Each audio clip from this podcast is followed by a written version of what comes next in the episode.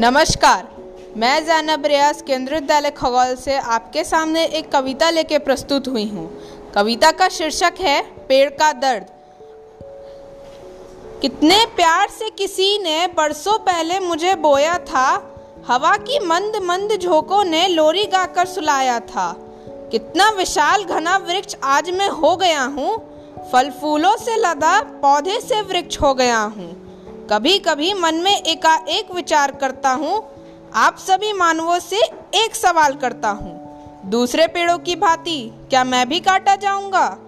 अन्य वृक्षों की भांति, क्या मैं भी वीर गति पाऊँगा? क्यों बेरहमी से मेरे सीने पर कुल्हाड़ी चलाते हो? क्यों बर्बरता से मेरे सीने को छल्ली करते हो? मैं तो तुम्हारे लिए सुख दुख का साथी हूँ, मैं तो तुम्हारे लिए सासों की भांति हूँ। मैं तो तुम लोगों को देता ही देता, पर बदले में कुछ नहीं लेता। प्राण वायु देकर कितना उपकार करता हूँ फल फूल देकर भोजन देता हूँ, दूषित हवा लेके स्वच्छ हवा देता हूँ, पर बदले में कुछ नहीं लेता। ना काटो मुझे, ना काटो मुझे, ना काटो मुझे, ना काटो मुझे। यही मेरा दर्द है, यही मेरी पुकार है, यही मेरी गुहार है। धन्यवाद।